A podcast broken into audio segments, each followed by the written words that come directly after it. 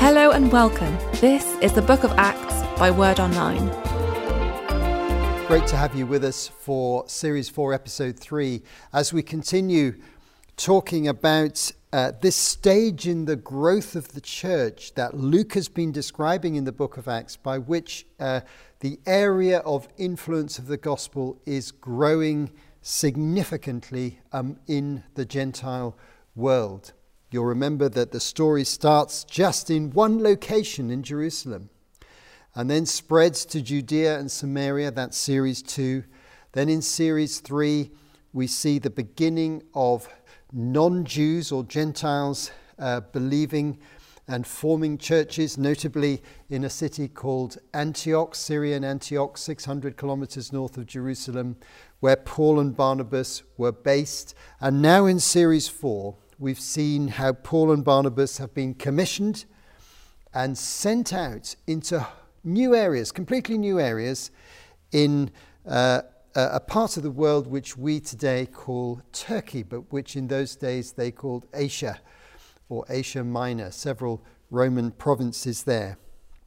And so we've seen Paul and Barnabas moving around. First, they went to the island of Cyprus, then, we found them in a city called Pisidian Antioch, uh, where they had uh, uh, some success, but lots of opposition as well. And now they move on. And so this episode is called Church Planting in Action. And we see two examples of church planting in two other cities in this district around the area where Pisidian Antioch is located. And so we're just going to try and see what we can learn about this process of evangelism and church planting that was beginning to get established now, beginning to become a bit of a pattern, and it continues all the way through Paul's ministry. So we're in Acts 14, and we are going to be uh, in, first of all, a location, a city called Iconium, which is about 100 kilometers east of the previous place they were in in the last episode, Pisidian Antioch. So they traveled 100 kilometers to find a major town which they know to have a Jewish community in it. And this is important for the story. So we're going to read, first of all, uh, Acts 14, verses 1 to 7.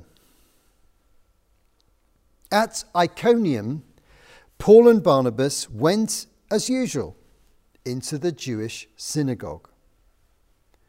There they spoke so effectively that a great number of Jews and Greeks believed. But the Jews who refused to believe stirred up the other Gentiles and poisoned their minds against the brothers. So Paul and Barnabas spent considerable time there speaking boldly for the Lord, who confirmed the message of his grace by enabling them to perform signs and wonders. The people of the city were divided. Some sided with the Jews, others with the apostles. There was a plot afoot among both Gentiles and Jews, together with their leaders to mistreat them and stone them. But they found out about it and fled to the Lycaonian cities of Lystra and Derbe and to the surrounding country, where they continued to preach the gospel. So, as they arrived in the city, Luke says very interestingly, they went as usual to the synagogue. This is the first step. Go to the place where you've got the best connection and the easiest way of explaining the gospel. And for Paul and Barnabas, this was the Jewish synagogue. They'd done it in Pisidian Antioch, they'd done it in Cyprus, we saw earlier on. And uh, we know that the church in Antioch, uh, would have been going to the syn- synagogues first and then to the non Jewish uh, community. Uh, uh, amongst the believers there. So it's a pattern that is developing. Wherever there's a synagogue, Paul will go there first. And uh, he, he went and he obviously spoke in other places too, because it seems here they spent a considerable time there and they communicated all across the city. But they started in the synagogue. And there was a, a division in the synagogue. Some people believed in their message, and other people began to be very suspicious of it. and refuse the message and even try to turn other people away from this new found faith. But there's some notable aspects of this evangelistic campaign. Luke just uh, shows how different things came together to make it effective. They were communicating the gospel powerfully, verse, uh, uh verse 1. They spoke so effectively. So there's really high level communication. The gift of evangelism is a tremendous gift in the church, and some people have the ability to explain clearly and effectively and powerfully about Christ. And Paul and Barnabas could certainly do that. So they spoke effectively, but they also spent quite a lot of time there. Verse 3 they spent considerable time there. So they invested as much time as they could in the people of the city. But along with good communication and time, there were miraculous signs. So it's quite clear that God enabled them to perform many miracles of healing. And this always draws attention to the gospel. It's just a way of demonstrating that God is real, that wakes people up to listen to the message. It's like a signpost to something else. That's what a healing miracle is in the way Luke writes about it. He, God was enabling them to perform signs and wonders. But the outcome was complicated because although a great number believed, the city was divided. And again, Paul get, became something of a celebrity in the city. He made such a huge impact as he had done in the previous city in Pisidian Antioch, where the whole city was agitated about the message. So the same thing happens here. This is very public communication, but there's a threat of violent persecution. There was a plot to mistreat them and even to stone them. Now that's very sinister. Stoning them to death. So Paul realized that his life was on the line. And so they moved on quickly, having established a community of faith. Some believers had gathered. So, this is exactly what happened in the previous city. It happens again here. They stay as long as they can, then they just have to go because the pressure becomes too great. And there's no point uh, staying when uh, you're going to risk your life when you've got so many other places to go to. So they made the judgment that they needed to move on. And Jesus had said, even in Matthew uh, chapter 10, when he commissioned the 12 to go round the cities of Israel, that there were times when they needed to move on and just keep moving if people weren't receiving the message or if there was a threat to their lives. So they move on to another place. But this is different. There's no reference here to a Jewish synagogue in Lystra. It's about 50 kilometers away from the previous town, Iconium. Um, and so they didn't have this Jewish framework to start with. So they started uh, communicating in a rather different way with a very interesting outcome. This was pagan uh, Roman Empire culture, real paganism here that they were encountering. So let's find out what happens as we read verses 8 to 20. In Lystra, there was a man who was lame. He'd been that way from birth and had never walked. He listened to Paul as he was speaking. Paul looked directly at him saw that he had faith to be healed, and called out, Stand up on your feet. At that, the man jumped up and began to walk. When the crowd saw what Paul had done, they shouted in the Lycaonian language, The gods have come down to us in human form. Barnabas they called Zeus. And Paul, they called Hermes because he was the chief speaker. The, the priest of Zeus, whose temple was just outside the city, brought bulls and wreaths to the city gates because he and the crowd wanted to offer sacrifices to them. But when the apostles Barnabas and Paul heard of this, they tore their clothes and rushed out into the crowd, shouting, Friends, why are you doing this? We too are only human, like you. We're bringing you good news, telling you to turn from these worthless things to the living God, who made heavens and earth and the sea and everything in them. In the past, he let all nations go their own way. Yet he's not left himself without testimony. He's shown kindness by giving you rain from heaven and crops in their seasons. He provides you with plenty of food and fills your hearts with joy. But even with these words, they had difficulty keeping the crowd from sacrificing to them. Then some Jews came from Antioch and Iconium and won the crowd over they stoned Paul and dragged him outside the city, thinking he was dead. But after the disciples had gathered around him, he got up and went back into the city. The next day, he and Barnabas left for Derbe. Well, there's never a dull moment in the book of Acts. That's one thing for certain. What an extraordinary story when they arrive in the town of Lystra. It appears that Paul, because he didn't have the synagogue, would have gone into the marketplaces or the public squares and started speaking about Jesus. And he probably spoke about Jesus being the true God and the temples having false gods in them. But then the thing that triggered the big response was a miracle.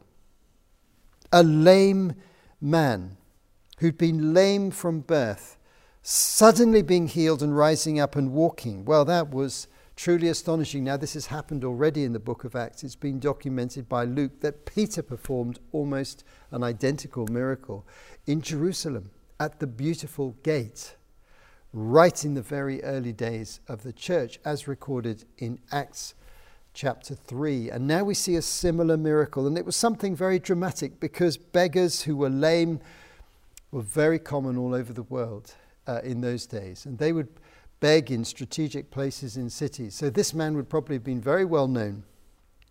And suddenly he's healed. And this had such a dramatic impact on the crowd that being followers of the Roman and Greek religion, which had many gods, they literally thought that Paul and Barnabas were gods coming to them in human form. They were so impressed by an outstanding miracle that they started naming them after their gods. Now, this was a very unusual occurrence. Barnabas, they called Zeus. Now, to the Greeks, Zeus was the king of the gods, the father of the family of gods.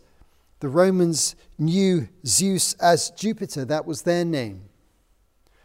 Like the most important of all the gods, and they thought that Barnabas was the leader of the team, and they called Paul Hermes. Hermes was a son of Zeus, and his job was to be a messenger for the gods. And so they thought Paul is the messenger because he was the main speaker. So they said, You must be Hermes. Barnabas, you must be Zeus. You are gods. Nobody else can perform miracles like this. We've seen something incredible with our own eyes. I don't know how this would have worked out, but the whole crowd became so excited that the priest of the temple of Zeus, a temple just outside the city, as, as Luke states here, thought that he needed to do something about this. So he thought, right, we'll make a sacrifice to these new gods. We're not going to make a sacrifice to the statue in the temple. We're going to make a sacrifice to these living gods because they've actually come to live here. They've come to visit us. So he bought animals, bulls, to make sacrifice and wreaths to give them as a sign of honor. This was such a shock to Paul and Barnabas. It was the last thing they wanted. They had already said, We're preaching in the name of Jesus. He is the one who heals. We're just his agents, we're just his representatives. But no, the crowd wanted to perform a sacrifice, not in the temple, but right there on the street, in a public place, probably in the market square. And so Paul and Barnabas had to very quickly intervene, rushing into the crowd, saying, Stop, stop, stop, stop. No, we can't have this, this sacrifice. We, you can't do this. This is not the right understanding of what's going on. It's the power of Jesus that has made these things happen. Your gods are idols, they're false gods. There's a true God. It's Jesus, He's the creator. God created the earth and the heaven. Look at the way the earth works and look at the harvest cycle.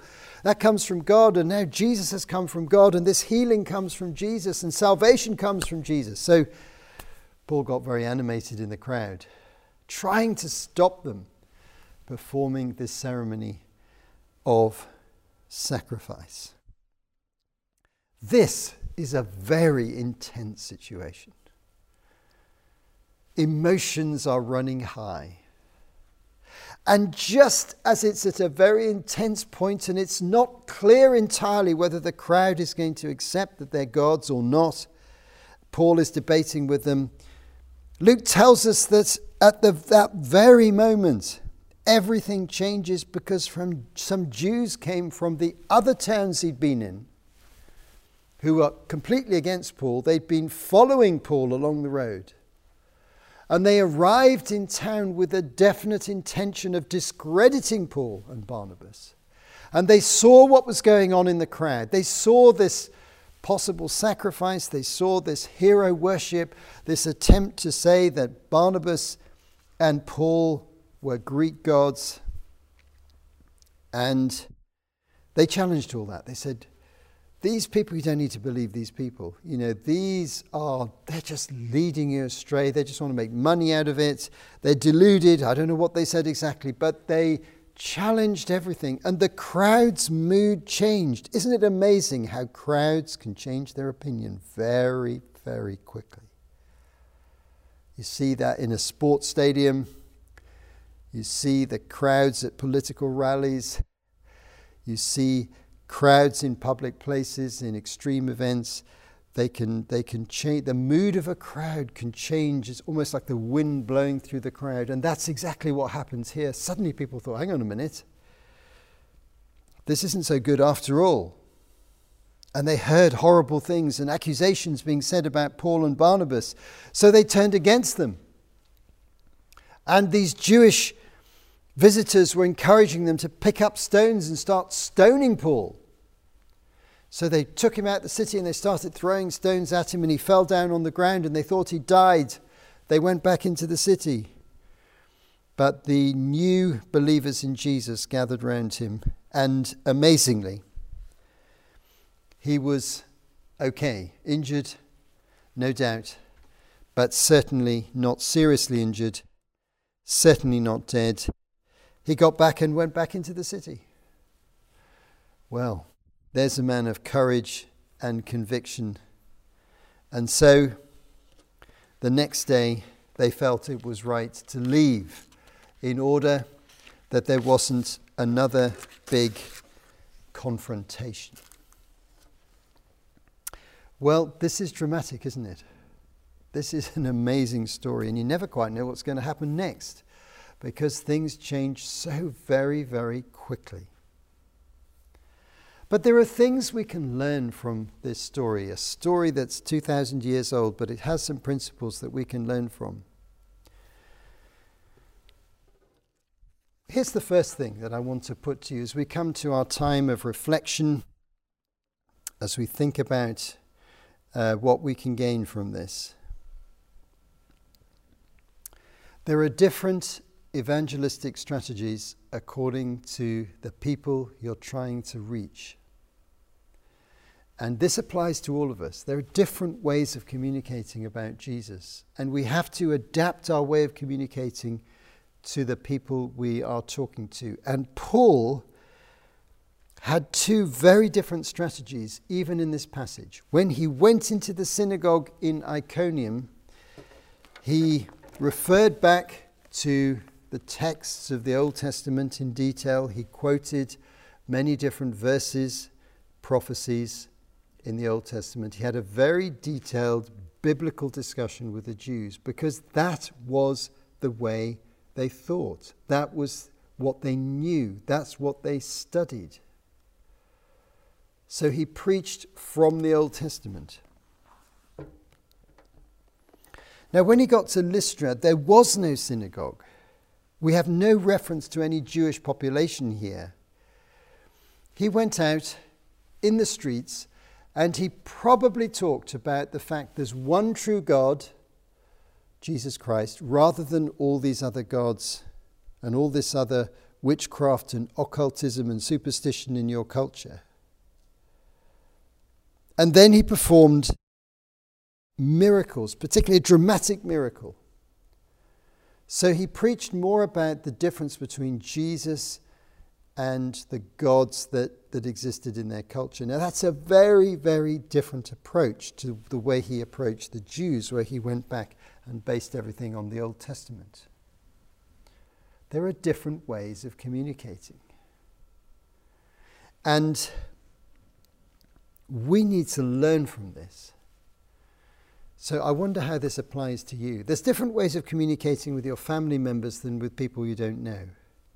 You've got an established relationship with your family members, and it's a more sensitive form of communication to talk to your family members who aren't believers. If you talk to people who know about Christianity and the Bible, you can start uh, from everything that they know already. But some people you'll talk to about the gospel know virtually nothing about Jesus. And you need to decide what's the best way to introduce him to them maybe your own personal story or testimony and miracles that he's done. But the one common factor in all forms of evangelism is telling the story of Jesus, his life, his death, and his resurrection. Undoubtedly, whatever strategy Paul used, he always had that as the centerpiece. Jesus, living, dead, raised again from the dead, and the significance of his death as an atonement for sin. Somehow or other, we do have to get to that truth. And it's interesting how miracles play a part. We can pray as we are speaking to people about Christ that there may be miraculous circumstances or miraculous events that help draw them to Him. That happened to many of us uh, as we came to Christ. So we can pray this for others. Paul prayed for miracles to happen, and that drew attention to the gospel. So there are different strategies. What are the different strategies that you need to adopt in your life and in your witness? Now, the second thing I want to uh, use by way of a reflection in this talk is to, to discuss the concept of apostles. Because here in this passage, Luke identifies in verse 4 and verse 14 Paul and Barnabas as apostles. And there's a lot of discussion in the church today about apostles. I've commented on this as we've gone along uh, in this uh, study of Acts from time to time, but at this point I'm going to just pause and say something a little bit more substantial about this topic. We know that Jesus appointed 12 apostles, and they are the foundation of the church. One of them, Judas Iscariot, uh, betrayed Jesus, and another one, Matthias, was added to the 12. They're the foundation. But we also know from the evidence of the book of Acts that several other people were definitely added into the group with a similar status to the 12. We know this applies to James, the half brother of Jesus, from a reference in, Acts, uh, in 1 Corinthians 15. And we know that it applies to Paul uh, on the Damascus Road. And in this text here, we see in verse 4 and 14 that the status of apostle is given to Barnabas And we know, therefore, that Jesus, after his resurrection, appeared to and spoke to a few people to add to the 12. Maybe there were a total of 15, maybe there were a total of 20. It was a small number who had experienced Jesus in the resurrection and were commissioned by him. So the apostles, as described in the book of Acts, are this group of first generation believers who encountered Christ in his resurrection. They were appointed personally by Jesus to be his representatives and the primary missionaries, initially sent out with the authority to teach, to found the church, and with power to do miracles. In 2 Corinthians 12, verse 12, Paul says that apostles perform signs and wonders. It's one of the marks of an apostle. And these were listed by Paul in 1 Corinthians 15, verses 3 to 8. So, all the evidence of the New Testament suggests that the way they thought about apostles was that they were leaders in the first generation of the church who had a personal commissioning from Jesus Christ himself. And Paul describes himself as the last one to be added in. 1 Corinthians 15, he said that he was the last because his appointment to be an apostle was after all the others. And Jesus appeared to him on the Damascus Road. Which then leads us to ask the question Are there apostles today? Well, not in the New Testament sense. But in a secondary sense, we may say that some people perform similar functions, but the authority, uh, their final authority, uh, is not knowing Christ in person, but is the authority of the Word of God, which uh, rules over all of us. And so sometimes we may describe pioneer missionary activity and setting up and planting churches as apostolic because it reflects the pattern of the New Testament. But we have to say that the book of Acts clearly identifies the apostles as that first generation group of people, maybe 15, maybe 20, maybe more. Uh, about 15 are named in a way that we can identify, based on the 12, the 12 of the foundation, who Jesus commissioned and called and authorized to found the church. And it's the apostles and their direct associates who are the writers of every book of the New Testament, including this book, the book of Acts, which is written by Luke. Luke, of course, wrote the gospel, and he was the direct associate of Paul. And he represented Paul's authority in his writing, particularly in the book of Acts. We'll find later on that he literally is traveling with Paul on some of his missionary journeys. So, the way that he uses the word apostle here defines it as a first generation reality. But we want the church to have a pattern of life that's similar to what the apostles did. Keep pioneering, keep planting, keep stretching out, keep building the kingdom, keep extending the kingdom through more churches in more places. Well, this story is not over yet. Here are these brand new churches that Paul keeps leaving behind in each city because he leaves rather quickly. What's going to happen to them? How are they going to be cared for? That's what we're going to find out in the next episode. Hope to see you then. You have been listening to Martin Charlesworth for Word Online. To find out more, visit wordonline.org.